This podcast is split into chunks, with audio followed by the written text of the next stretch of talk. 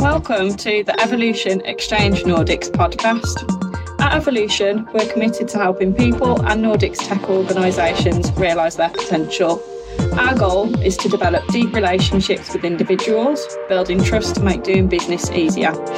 I'm Georgia Benton from Evolution Recruitment Solutions, and today I'm your host. So today I'm joined by Ola Bren, who's the partner and head of digital and app innovation at Axigo. I've got Joanna Jova, who's the Scrum Master at the Stellar Collective. I have Daniel Karlstrom at Aravena, who's a tech lead at SEB. And I have Jasper Martinson, who's the IT manager at Rack Systems, to discuss building adaptable teams in the digital age. Before we delve deeper into the topic, let's work our way around the room with some introductions. I'd like to know who you are, what you do, and what your biggest passion is currently. Ola, do you want to kick us off? Sure. Thank you. Uh, all right. Hello, everyone. My name is Ola Breen. Uh, I currently work as a partner and business manager at a consultancy company called Axigo.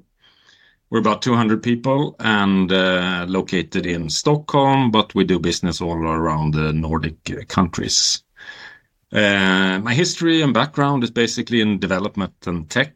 I studied uh, system development and web development back in the late 90s, and I've been active in that since. Um, my biggest passion. Okay, this becomes a little bit personal. I'm I'm a I'm a big fan of gaming, so I've started a a, a new gaming session basically uh, with one of my favorite game studios who who uh, released a huge game back in September now. So nights and weekends are spent in my man cave. That's it, I think. Amazing. Um, and Joanna, do you want to tell us a bit about yourself? Sure. Uh, my name is Johanna Juvier. Uh, I'm almost 31 years old now, and I'm from just outside Stockholm and a town called Nykvarn. Um, I've been in this industry now for about five, six years, and I have an education within front end development. Um, although ever since I've been mainly focusing on um, leadership positions uh, because basically it suited me more.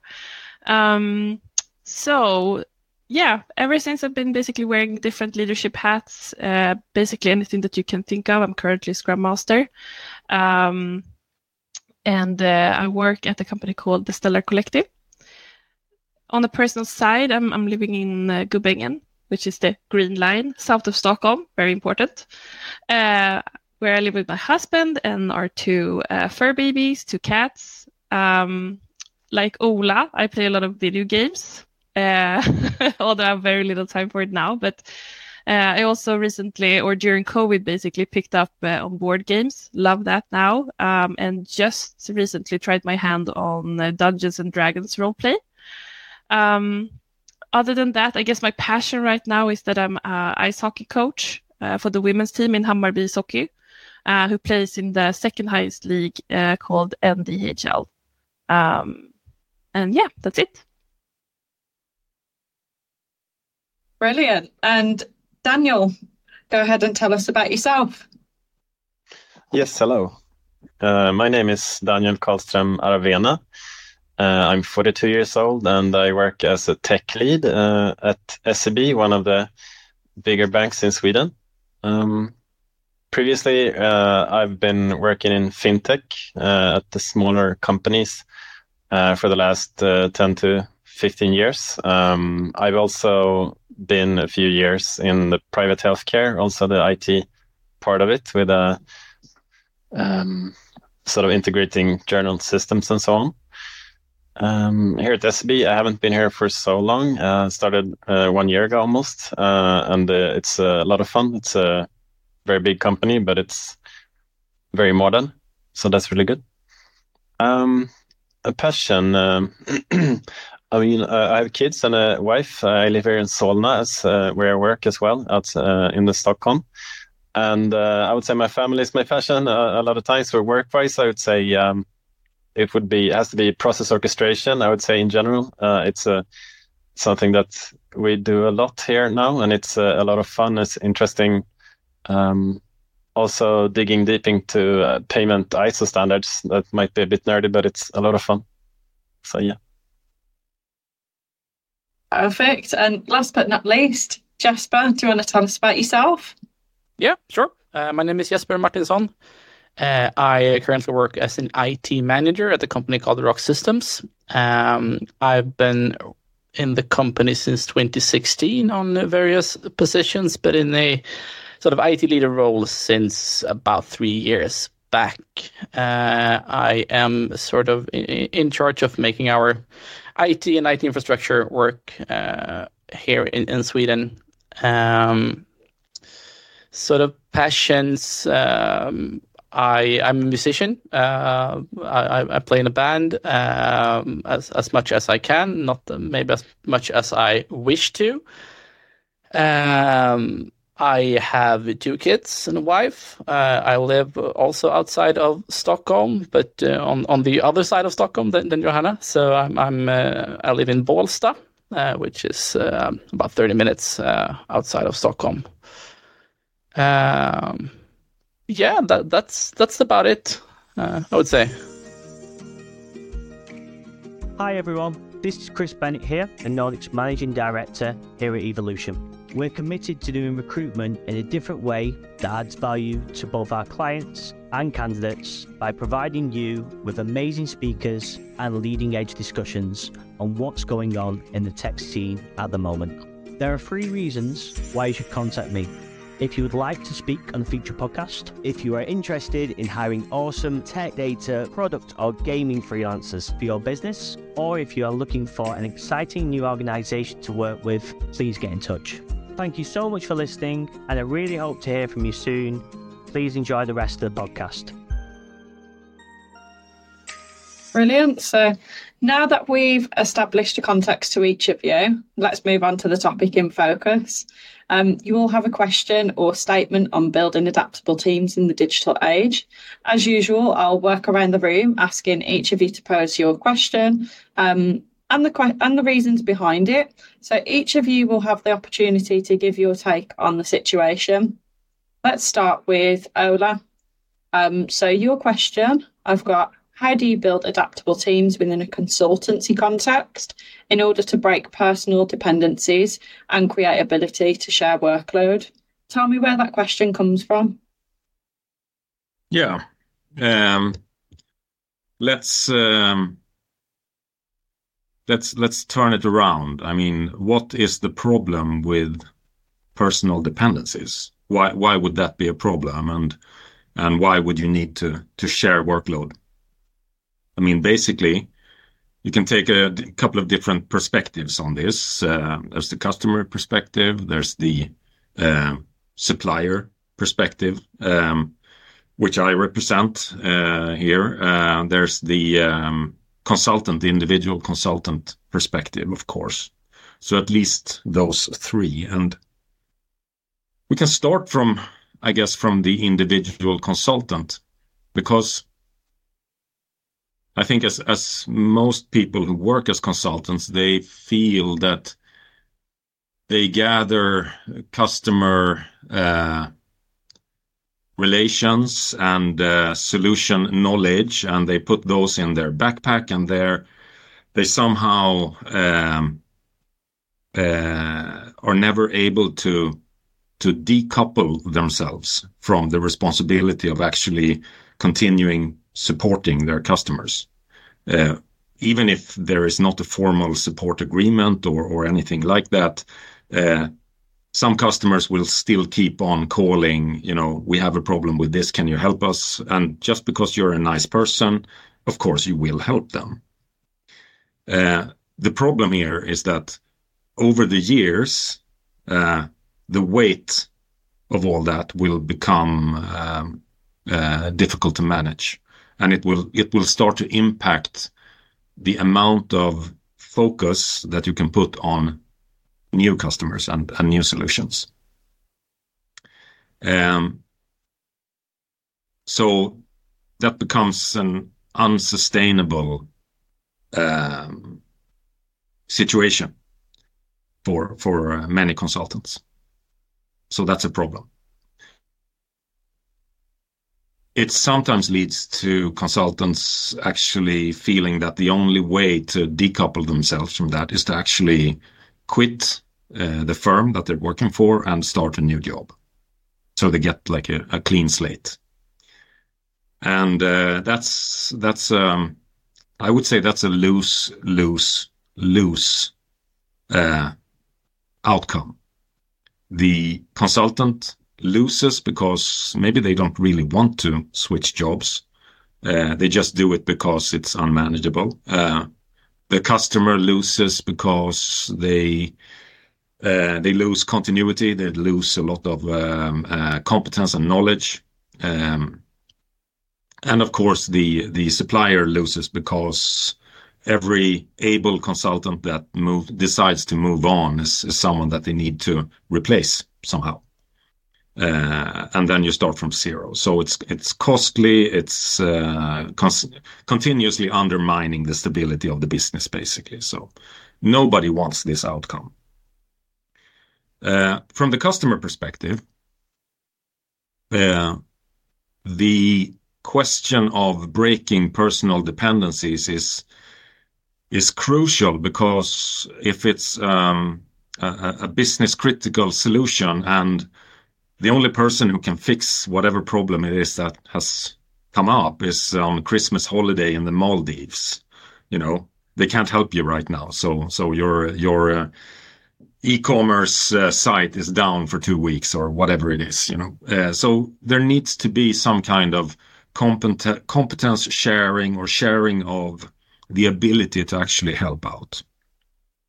And it's not enough to to you know have a uh, a superficial help desk person with superficial knowledge of how to add a user or or something. Because if, if something breaks then it breaks uh, for real and, and, and the developer needs to go in and fix it. Um, so that's a huge problem for the customer. Uh, and of course, for uh, the supplier, I mean, we want to, at least we at Axigo, we want to uh, give our employees, our consultants, the opportunity to evolve and to stay with us for basically for the rest of their work life. That should at least be possible. And then you must be able to decouple yourselves from previous responsibilities and be able to to share them with other uh, other colleagues who can can uh, take on the responsibility. Uh, so the question is then, how do you do this? Uh, I can say from experience of my own that it's possible, but it doesn't happen uh, by itself. It doesn't happen automatically. It takes some uh, it takes some insight into what um, properties actually need to be set in place uh, when it comes to what kind of cooperation or collaboration or project it is that you have between you and your customer. So first of all, the customer needs to have a long-term perspective of what it is they're doing. So it's very difficult to to solve this situation if the customer has uh, a short-term and kind of one-time only perspective on on the problem. So let's say they're they're going to build something, let's say a, a website that solves some kind of use case, some kind of problem. And it's just one project. We'll do it now. We take the whole scope in one go, and then then we're done. And then it's uh, thank you and goodbye to the supplier. Okay. Good. What then? What happens after that? So it's much better if the customer has a, a to total life cycle cost perspective on the budget and can actually plan over the over the expected life cycle of the solution and plan the the uh, uh, development work uh, accordingly across those years. Let's say it's five to seven, maybe even 10 years. So, and just to just to um, put that in perspective, some of my absolutely best and favorite customers have been my customers for more than 10 years. So it's possible to do this, uh, but it takes uh, it takes the long-term perspective and trust. Um, so if you have that long-term perspective, then you realize that it's not as much as a project as it is um, a consistent uh, development capability within the customer organization, and that needs to be staffed. Um, I mean, you can staff it with consultants only. Uh, it's not optimal, I would say. Uh, the best thing would be if you staff it with a combination of employed developers. Uh, maybe some of the leading roles, let's say product owner or something, is employed. Uh, we could supply the architect, the dev leads, front end, back end, uh, full stack developers, integration developers, and so on. And a key factor when you have that kind of team is that the supplier has the opportunity to, within you know certain timeframes, rotate. Not everyone at once, of course, but uh, one or two consultants or, or certain percentage of the team rotate in some juniors to keep costs down, rotate out some of the seniors who have been there for a long time. They want to do something else for a while. And that needs to be okay. The customer needs to accept the collective benefit of letting those people move on to the next assignment, but they can they can be assured that those senior consultants will be able to step back in when they need to scale up for some reason. Let's say they have some sensitive bank uh, integrations that need to happen within a very, very short time frame, and they, they need to scale up the team suddenly. Then they don't want any newcomers in the team. They want people who have been there before, who know the customer, know the code, and so on.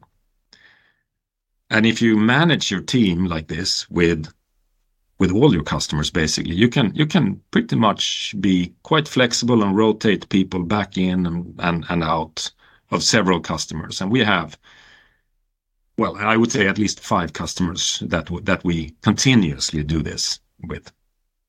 It works very well. Uh, from from a, a, a supplier and and a, an employer perspective, it gives us the opportunity to, during our weekly planning, when we talk about what's happening next week, we can see that, okay, person so and so is sick. Let's say they have COVID, not able to work. Who can step in and, and, and share that workload? Oh, this person can do that. Uh, have worked with the same part of the code before, uh, not an active member of the team right now, but the the the the the uh, the start uh, grasping for words here since English is not my native language, but uh, it, the, the, the, the, time frame to start up is quite short because they already know and have the, the competence. Uh, so we as an employer need to need to facilitate that workload sharing dialogue every week. And we do that uh, in Axigo um, every Friday. We talk about what next week looks like in every team and uh, try to to to to share. Uh, people who have too much can can offload, and people who have too little can can take up some of the slack. Um, but it also it also requires of us to to actually plan our our sales process to to create this kind of this kind of business. We need to make sure that the customers understand and accept that this is this is a better way to to actually develop a product over the over the total lifespan of the product. It also increases the lifespan of the product greatly. So it's much, much better for everyone. Um, so yeah, I have a couple of other points, but but uh, I think my monologue has gone on now for a while. So and I see we have some questions or had some questions. So let's bring on the discussion. Thank you. Joanna, what what are you um what are your thoughts on this? Yeah, I think we or you briefly touched on it. I just wanted to to bring in that I think uh, which I which I think is something that uh, for example both Jesper and Daniel can probably probably knows way more about than me, but I think that it's it's really important on a on a team level to uh, embrace depending on who you ask uh, the boring work uh, which boils down you know to to code reviews and experimenting uh, with the pair programming or mob programming. Because um, I think that it's really important, especially if you bring in a consultant who's there to deliver maybe something specific, um, that they're, even though they have that mission, they don't work in a silo uh, and and becomes isolated from the rest. And uh, so when the time measures with that the people that person will uh, will leave the the project or whatever, um, panic will just completely spread because no one has really been involved in their work. Um, and uh, yeah, so investing uh, investing basically in in knowledge sharing in in the beginning can definitely be to some extent expensive, but very well pay off, you know, down the line. I completely agree.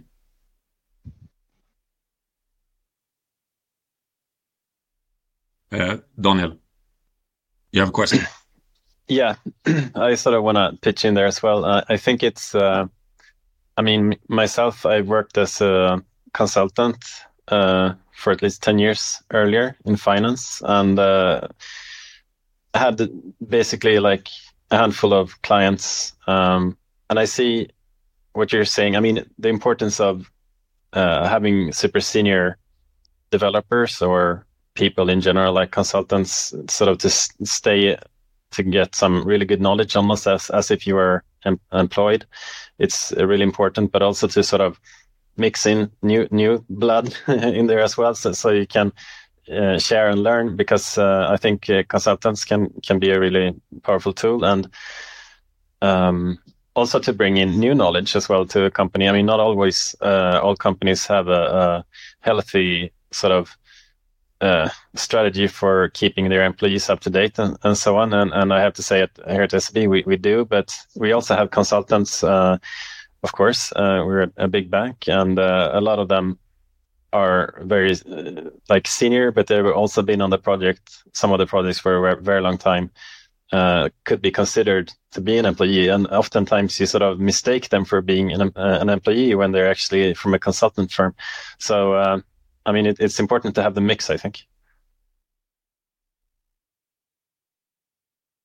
Yeah, and um, I, I can also pitch in because I'm I'm I'm coming from maybe a bit of an other perspective. I I work mainly in house. I have no real experience of, of consultancy in that sense, but but we are experience not not the same issue, but but the uh, sort of importance of knowledge sharing even in house uh, as a manager for a, a, a mostly IT operations team, uh, you know, handling support and those kind of things.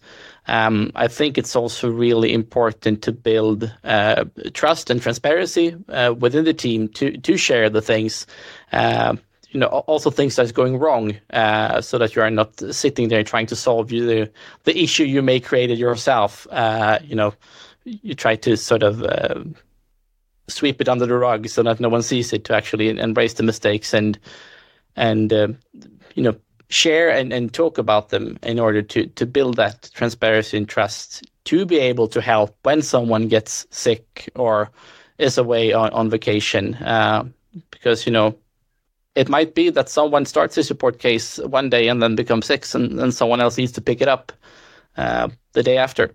Um, so so transparency and sharing is is really important there.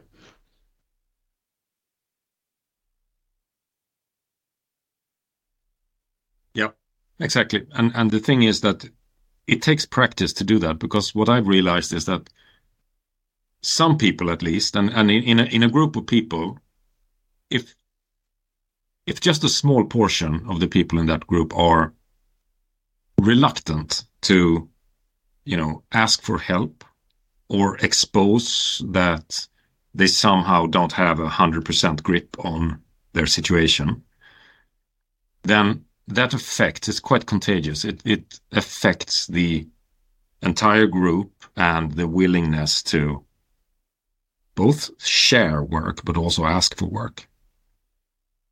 So it takes practice to make sure that everyone feels comfortable and so on to do that. And that's of course on the the responsibility for that is is on the the the team management side of the employer, of course. But but I've seen it so many times that it, it doesn't happen because the, the team manager doesn't have that mindset or doesn't realize why it's important and so on. But if you practice it, then it becomes a a superpower basically of the team uh, how they can work as basically one organism to to uh, uh, achieve what would otherwise be, you know, almost unachievable with, let's say, multiple customers having peak workloads at at the same time and so on. How could you manage that? Well, it's possible when you work as a team.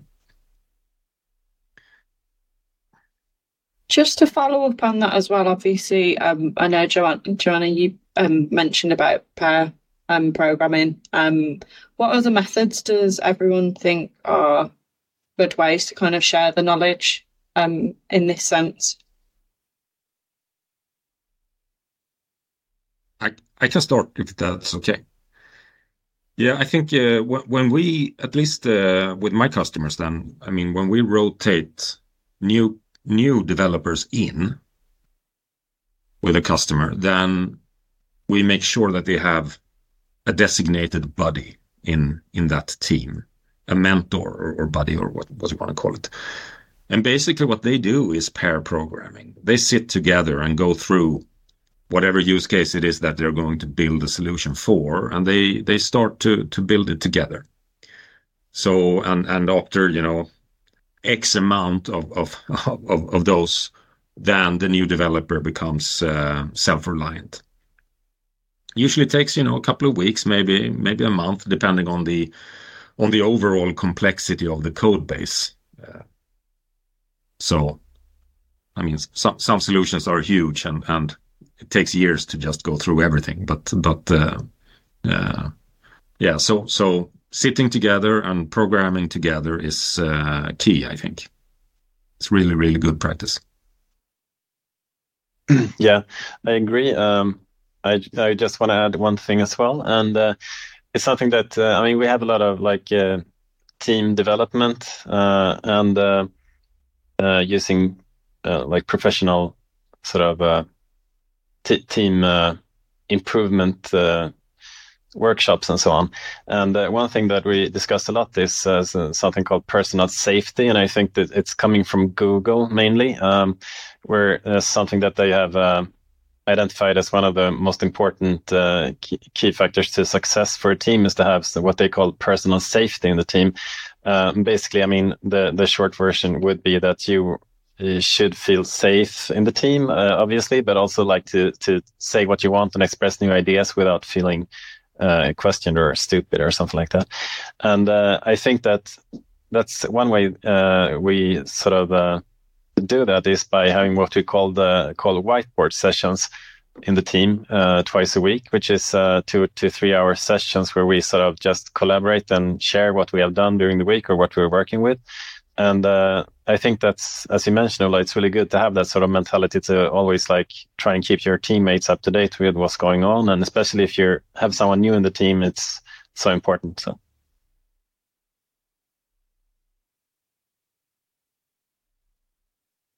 Perfect. Um, amazing ideas on that, guys. Um, we'll go to our second question now. Um, so, Joanna, um, I've got your question here, which is what role does continuous learning and upskilling play in creating and maintaining adaptable teams in the digital age? And how can organisations encourage this culture of learning among their employees? Tell me where that question comes from.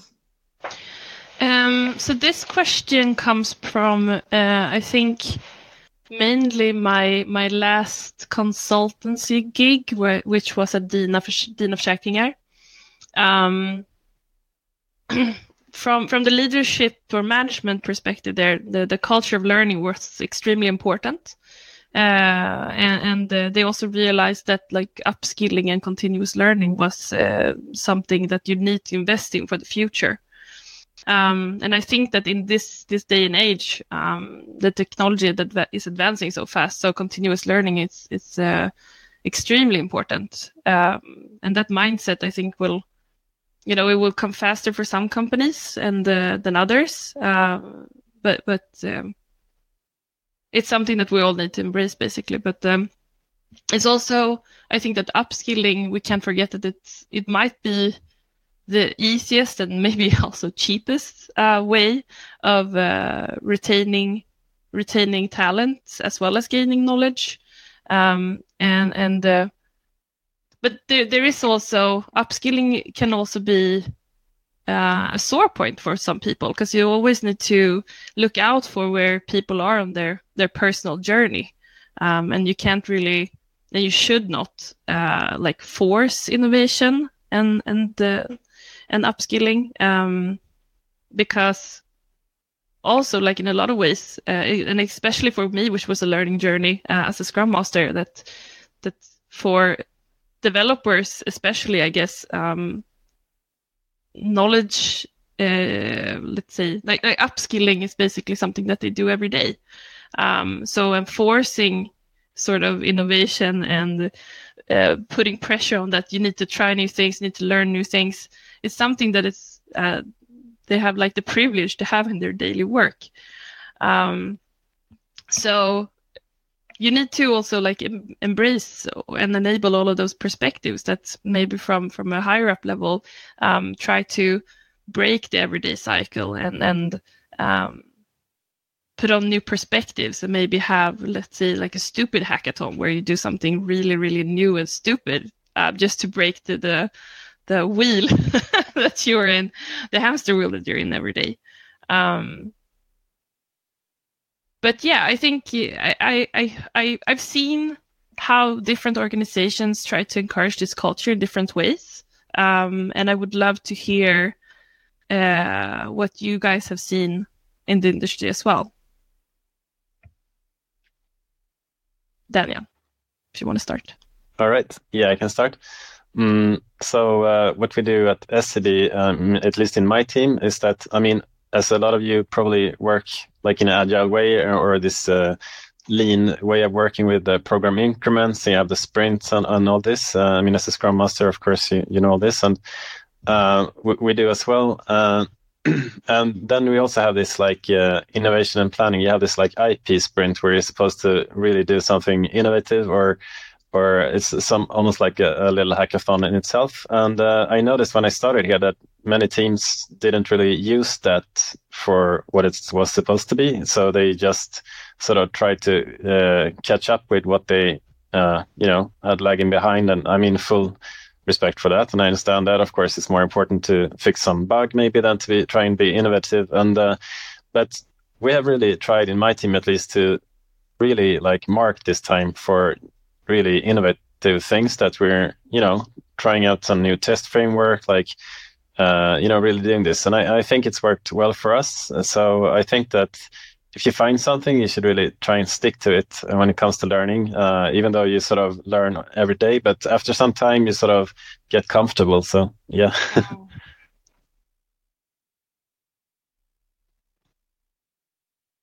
Yeah ola I think um, I think this is a very important question uh, because many companies, I mean, they have a, like a uh, a training budget, yearly tra training budget, and it, it will buy you, let, us say, a three-day course out on the town. It doesn't give you very much. It's usually like A level, and uh, uh, you you can basically by watching some some uh, podcasts or or uh, webcasts or something uh, gain that knowledge by yourself in in a in a shorter time frame. So buying courses is is not always the answer um, and for a consultant at least that is you know fully booked then then you know that you have you have uh, uh, things to do with your customer, uh, 40 hours a week, uh, every week, every month, and so on for, for X amount of time. So that doesn't leave you a lot of time, at least not within the work time, uh, work, um, workable uh, work. Oh, sorry, losing words here, but you know what I mean. Um, work time. So you need to you need to basically uh, develop new skills basically outside of work time. Then, so it's weekends, it's nights, and so on. And the thing is that some people are, you know, uh, naturally curious. They will think about things as they fall asleep. They will think about ideas and and kind of uh, passionately uh, strive for understanding new things. So and and it comes in it it doesn't it doesn't happen continuously over time is my experience but it happens once in a while when there's a, a huge turning of technology in the market. So let's say du- during 2022 2023 what was that turning? Well uh, generative ai probably. Everybody wants to work with generative ai in some in some way. Okay so how many colleagues developers out there are putting in time, hours outside of work to kind of test around and do things. And I think I think it's very very important to to kind of put the finger on that, that that's also important upskilling time. Not every competence upskilling needs to happen within the the the, the work time frame. Uh, so it, it needs to come from from within, basically. That's that's what I'm saying. Uh, but then also, you know, between projects, you get you get some some unbooked time. Use it wisely. That's my that's my my best advice. Uh, and and from a team perspective, you know, when you manage gaps in the team, uh, where people have a couple of hours here and there that are not booked for for a customer, use them wisely to to research your subject and then report back to the team with your findings so that the the team can uh, can gain some new knowledge uh, even if they haven't themselves put in the hours. So yeah that's my input. What do you say jesper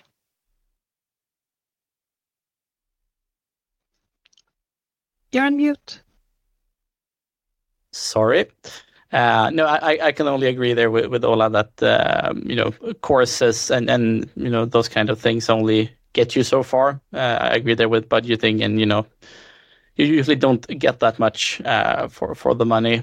Um, but but also you know that that it is important to be able to to test things to to sort of get that that space or that time to experiment. Um, so so we have actually built in the way that we are, are working in in my team. Uh, we actually have uh, dedicated time to do experimenting uh, where you are not in a project, um, and you know it it depends on on the person. You know if you take advantage of that time or not. Uh, but but so far we we found it sort of um, as, as a good way uh, for people to, to get that space to you know try something that they discovered along the way in another project or, or something like that. So so I think that's that is a a, a good or, or, a key aspect in, in upskilling or or le- learning new things uh, is is by doing them and, and giving the opportunity to do so. I agree. I also think that uh, on the organization side, um, there's this responsibility of the the workplace 2.0 basically after the pandemic.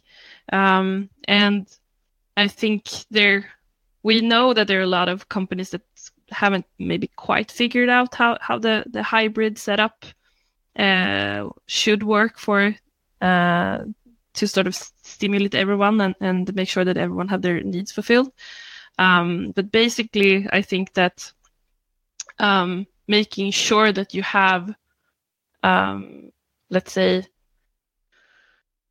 that your your work space is prepared for collaboration and experimentation is extremely important as well because um, I think to some extent uh, on-site is the new off-site. uh, and, and, innovation happens just like you said uh, Ola uh, when collaboration happens.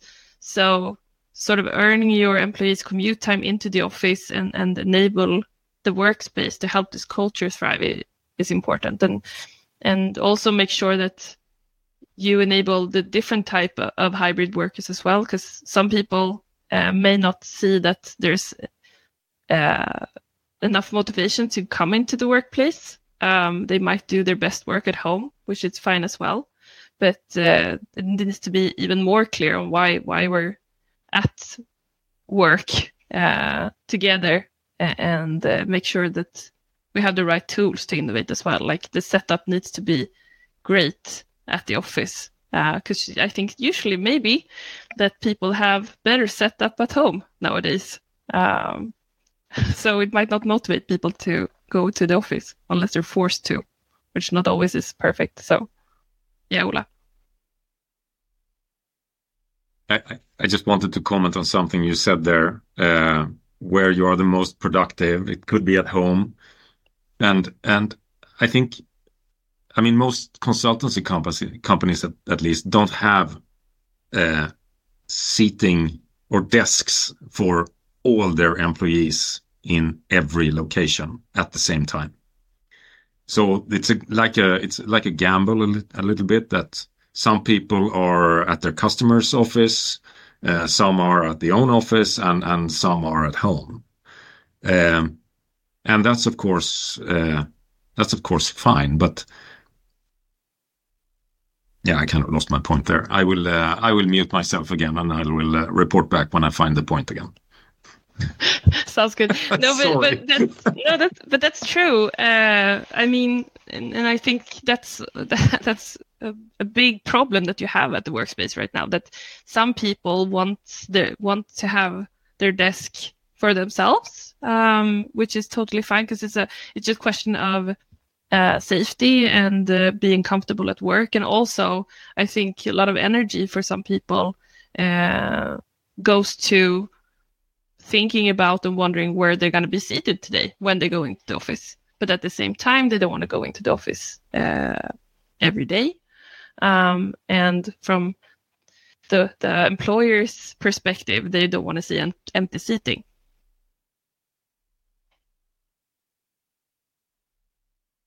I found the point again. Can I uh, go ahead? Continue. yeah, I, I, I, was commenting on on on the the downsizing basically of the office space. From I mean, many consultant companies do that and have done for for many many years. Have that practice, uh, and I think it's uh, rational. But what we've seen uh, uh, during the pandemic is that also many customers do that.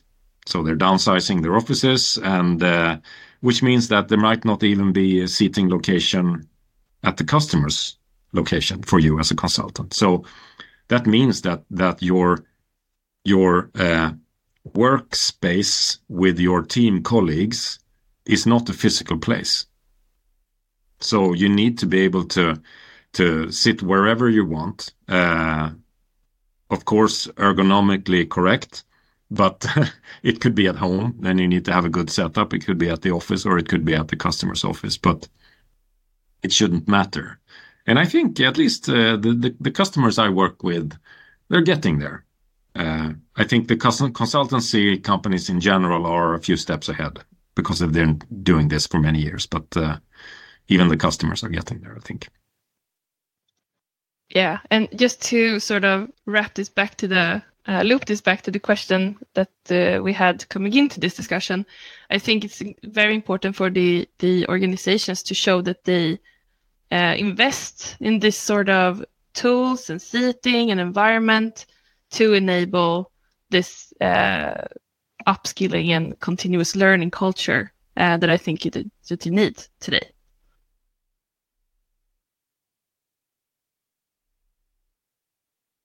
Brilliant great discussion, guys.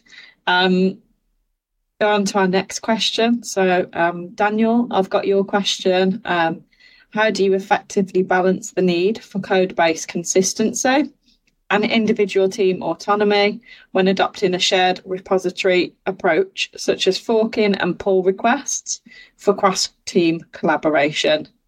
Tell me where this question comes from and your thoughts behind it. Yeah.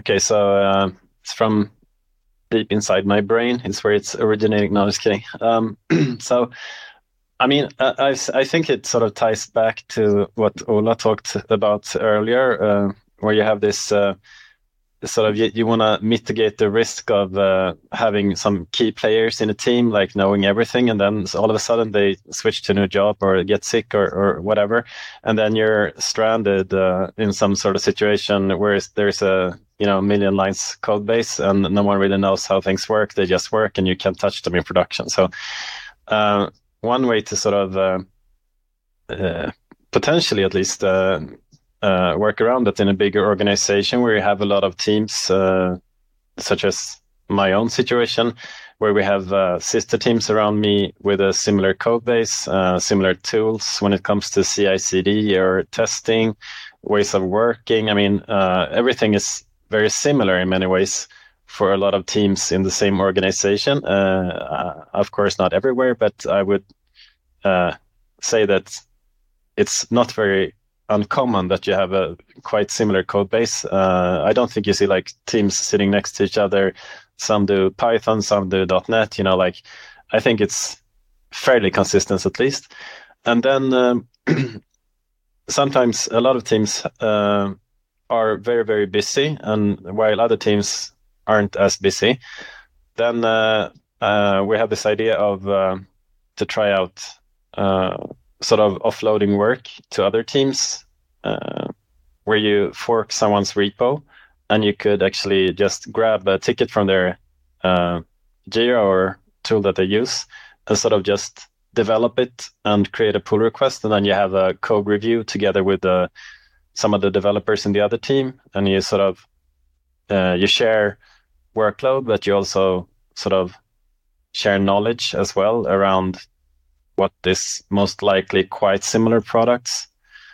Um, so I mean, the question is probably pretty difficult to answer because I've noticed uh, I brought it up to, along other tech leads in around me uh, in my organization, and it's a pretty difficult thing to do, I think, but it would be pretty cool to see if it works. Uh, so I was, uh, I just uh, wanted to bring this question and see if anyone, you know, has thought about it or maybe have done something similar uh, or have experience from it.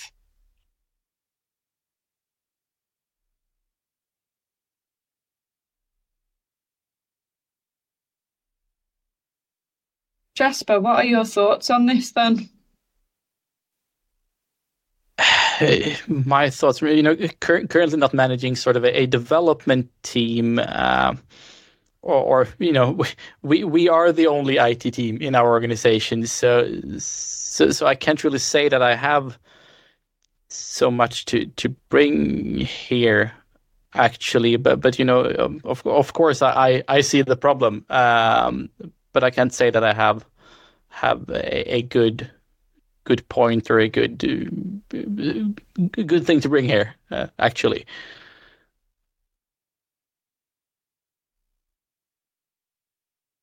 Ola, what what are your thoughts then?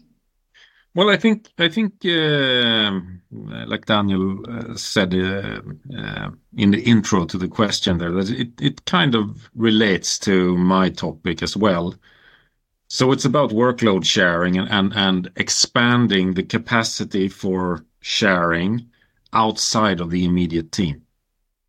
So, and I think that's really, really interesting. It, it's, it's, it's difficult for me as a supplier to, to, to put it to practice in our setting, but I can definitely see it within a larger organization.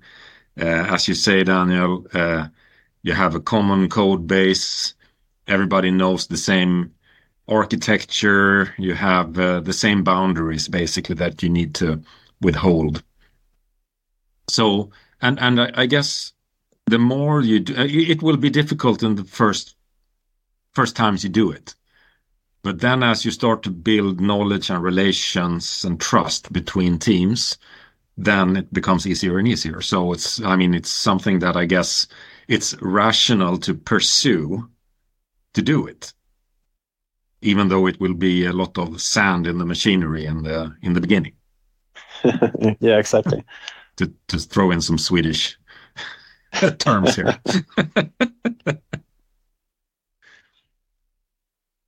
Joanna, what, what are your thoughts? Yeah. Uh, well, since I'm not like maybe it's been years since since I was a hands-on developer myself, but I actually had uh, a discussion regarding this question with my with my husband, who is a developer, um, and he was really like consistent with uh, or insisting that consistency is key, um, because what whenever you sort of diverse from the the guidelines and the plan that you have for your code base, um, everything will just be, you know, like there will be cowboy coding all over the place, um, and just be very um, consistent with like if you're ever going to make some big changes or bring in something that is, let's say, you as a developer. Um, join in on a new project and you sort of realize, oh, there's a much better way to do this. Basically, make sure that you maybe re- rewrite bigger parts of the code base to make sure it's sustainable long term. Um, but also, I'm thinking that a good way to uh, adopt the, the cross team collaboration would be to just make sure that you have um, cross team reviews. Um, so something that maybe the the someone who has coded something and pushed it, um, maybe someone else from a completely different team, make sure to review because they should be able to review uh, if the, the, the guidelines have been uh, followed. Something. Yeah, I mean it, it's a really good point, uh, and I think that maybe that could be like a soft way to start. I mean, uh, not necessarily actually building something for another team, but sort of to maybe let me do the pull request or the review, sorry, um, code review of someone else's pull request, for instance, in a different team. Like uh, that could be a really good start, actually. Yeah.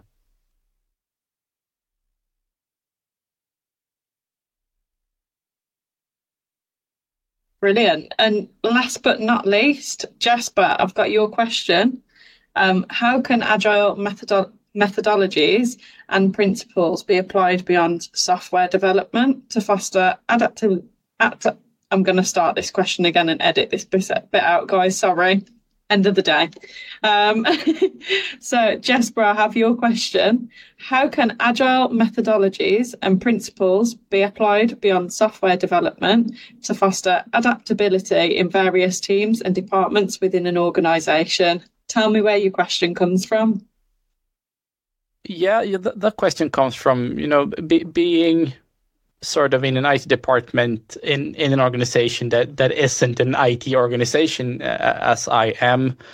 Um, you, you you know for, for us within sort of IT and especially development these these agile methods are basically a given um, but looking at you know other departments doing other things uh, you know, I, I, I start asking the question, you know, to myself a little bit, you know, how, you know, could you implement sort of what we on, on sort of IT or especially development does, but in sort of an, another context?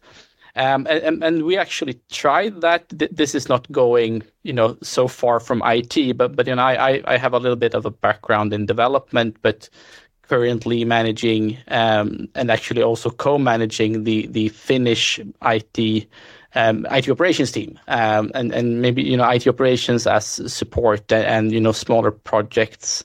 Uh, you know, some organizations, you know, probably use you know agile methods there, but we didn't. We we were sort of stuck in a you know infinite long to-do list uh, with you know projects piling up and and no one really took ownership of them um, so so we we started to to implement some more agile methods. Maybe not the sort of tra- traditional, you know, Scrum type thing, but but we we chose a I don't know how well known it is, but a framework called Shape Up.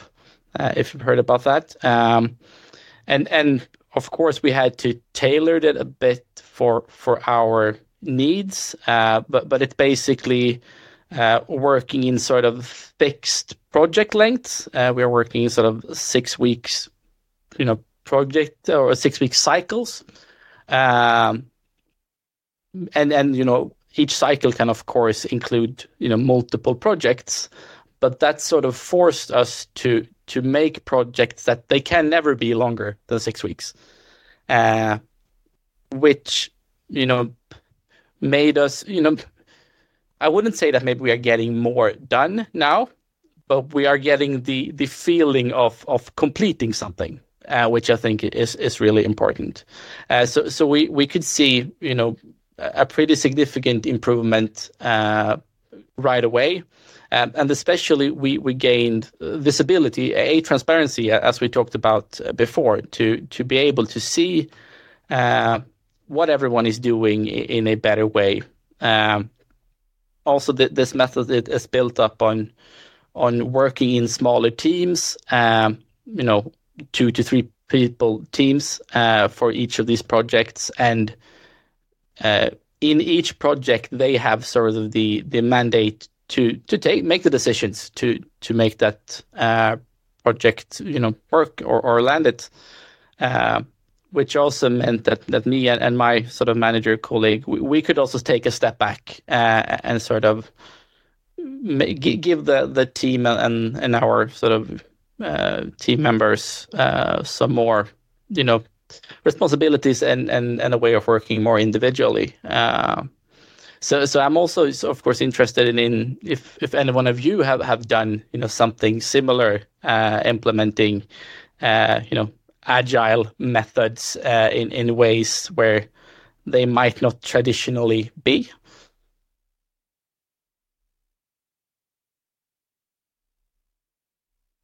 Ola or Johanna maybe was first. Ola, Ola, go ahead. Oh, thank you. I think I think I was after you, but uh, okay, sure. Um, yeah, we have um,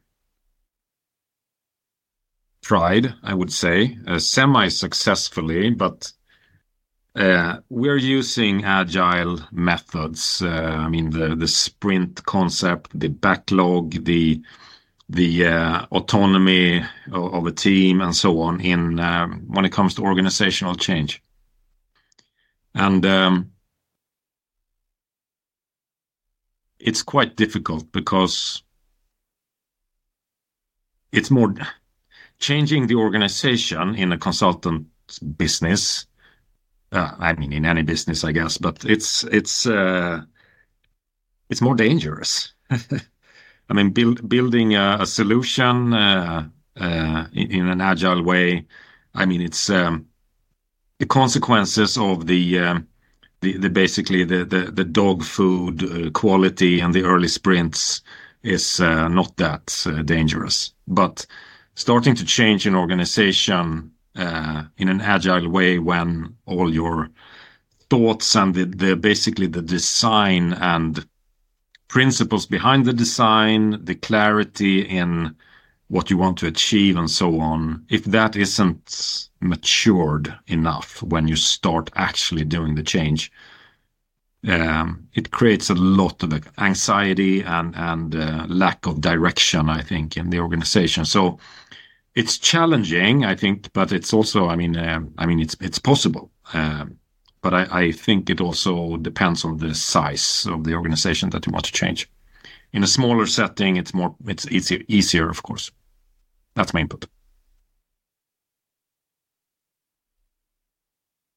Yeah, Joanna. Uh, Daniel can go first. All right, thank you. Yeah, I just wanted to comment on what Ola said. I was just curious. Uh, this organizational change uh, was that in a company where you worked yourself, like as in your consultancy firm, or was it for a client? Uh, yeah, it's it's uh, here at home, so to speak. Okay, uh, yeah. Within Axigo, yeah. Mm. We uh, we have uh, spent, I guess, you know, a, a year and a half at least, uh, trying to plan and, and to bottom down in the in the um, in the design process, but uh, it's still very challenging when it comes to to the actual implementation. So, uh, Mm. but we're uh, at least halfway through it, and uh, nobody has died so far from it. So uh, I think it's uh, going well. Sounds good. So, Johanna, what's what's your thoughts? Yeah, I um, I had a couple of thoughts, but I just wanted to. Um, I think I, I think the anecdote that I'm gonna go with is uh, a bit far off. That's why I wanted to go last. Um, but yeah, just commenting on what you just said. But I think um, uh, I think it's easy to practically uh, change your ways of working according to to agile, but uh, it's it's definitely like a mindset as well that needs to be changed. I, on top of mind, what I hear from you, Jesper, I feel like uh, the the ways of working that you have now could probably probably apply pretty well to uh, different um, departments in the organization. I'm thinking just on top of mind, like marketing, um, because just like Ola said, I think it's it's sometimes it can be quite like on borderline dangerous to to open up too early to the rest of the organization uh, regarding what you're doing. Um, not only like for the team that like Ola said, like it can create some anxiety maybe, uh, but also once you open that door, there's always the risk uh, that there will be lots of questions which might jeopardize things and you want to keep everything on course. Um, so i don't think i have quite an answer but i, I see what you're what the what the question is trying to raise and i think it's it's uh, it's definitely something that needs to be addressed uh, early when for example an organization are are buying an agile transformation or so um, from my own perspective, uh, I actually, I'm trying to apply agile methods to my sports team.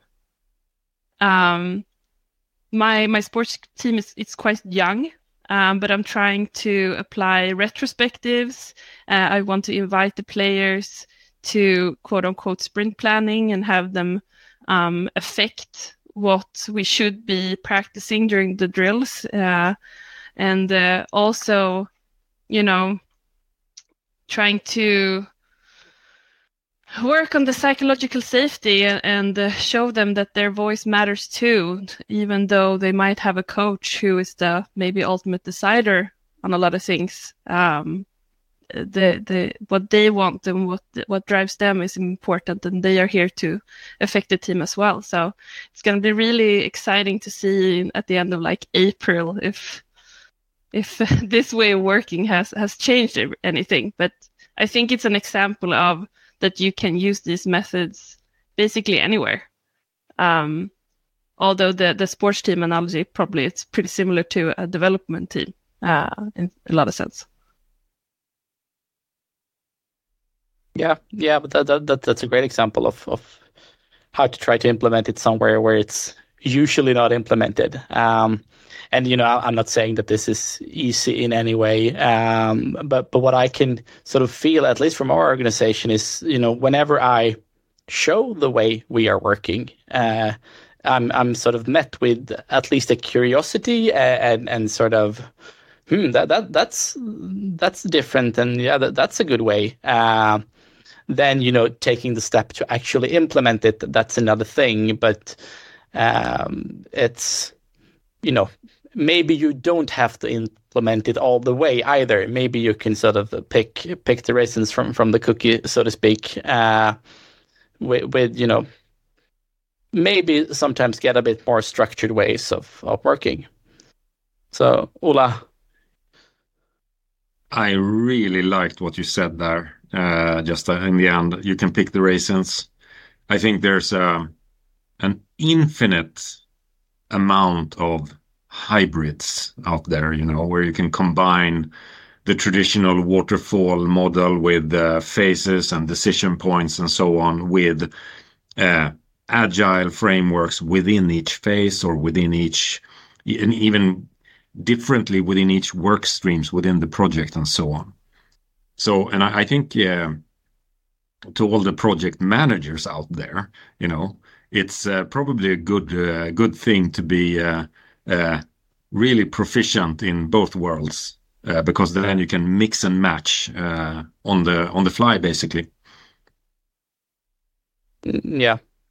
Um, and it's also you know as i said with, my team we we also had to adapt that framework you know for what we are doing you know shape up as a framework is is a framework built for you know basically pro- product companies. Uh, you know, each cycle is features and, and stuff like that. And you know when when we first started to look at it, you know, this this can't work. You know, we are not a product company. We are trying to manage an infrastructure here.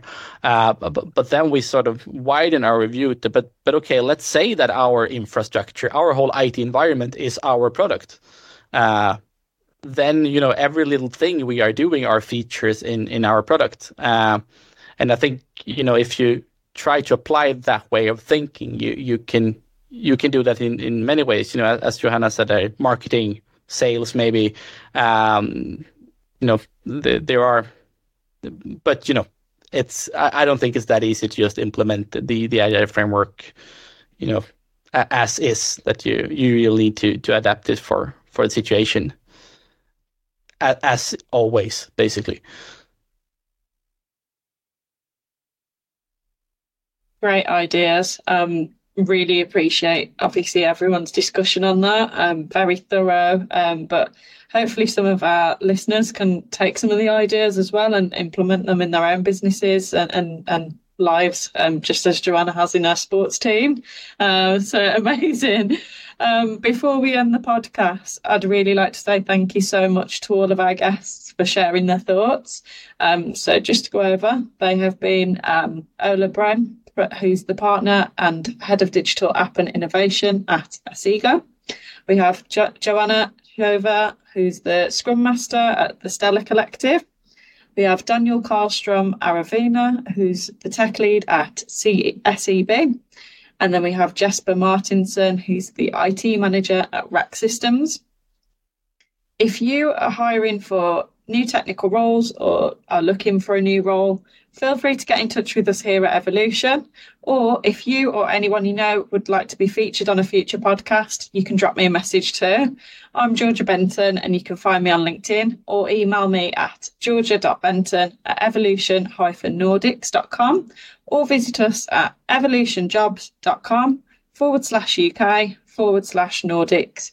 Thanks again so much to all of our guests and thank you for listening. We hope you can join us next time.